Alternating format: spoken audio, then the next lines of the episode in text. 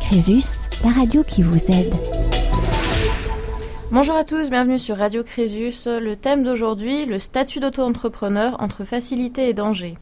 Le statut d'auto-entrepreneur créé en 2009 permet à des personnes physiques d'exercer une activité commerciale, artisanale ou libérale sous un statut qui prévoit un allègement des démarches administratives.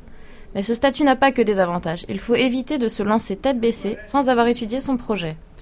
Alors justement, quelles sont les conditions pour créer une auto-entreprise pour avoir le statut d'auto-entrepreneur, il faut exercer une activité donc commerciale, artisanale ou libérale.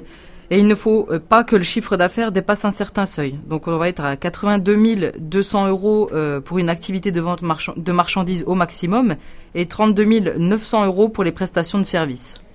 Et quelles sont les personnes qui peuvent bénéficier de ce statut? Alors ça peut être des salariés, des fonctionnaires, des retraités, des demandeurs d'emploi ou encore des professions libérales.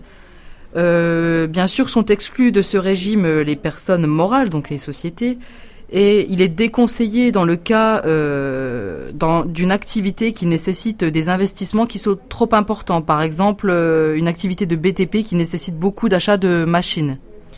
Quels sont les avantages de ce statut pour l'auto-entrepreneur? Dans un premier temps, l'auto-entrepreneur va bénéficier d'une dispense d'immatriculation au registre du commerce et des sociétés ou au répertoire des métiers lors de la création de son entreprise. Sauf encore si c'est une activité artisanale qui est effectuée à titre principal, où là, l'inscription au répertoire des métiers euh, est nécessaire. Être auto-entrepreneur, c'est aussi euh, être dispensé du paiement de la TVA. L'auto-entrepreneur va donc facturer hors taxe la mention hors taxe est donc une mention obligatoire euh, sur la facture. À l'inverse, il ne récupère pas euh, la TVA qu'il a dépensée sur ses achats, même s'il est toujours possible d'opter pour le paiement de la TVA.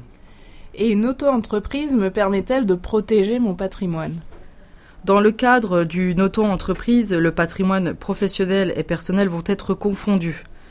Euh, ce qui signifie que le patrimoine personnel n'est pas protégé. Cependant, euh, un auto-entrepreneur peut bénéficier du statut de l'EIRL, entreprise individuelle à responsabilité limitée, qui est un statut qui a été mis en place en janvier 2012, euh, qui va permettre à l'auto-entrepreneur d'affecter à son activité professionnelle un patrimoine qui est défini, protégeant ainsi son patrimoine personnel.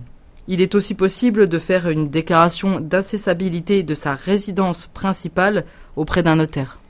Et un salarié peut-il devenir auto-entrepreneur en plus de son activité salariale?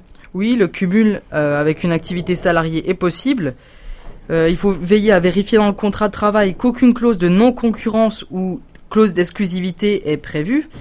Si le salarié veut créer une auto-entreprise concurrente à celle de son employeur, il est préférable de recueillir l'accord de l'employeur au risque d'être sanctionné pour manque de loyauté.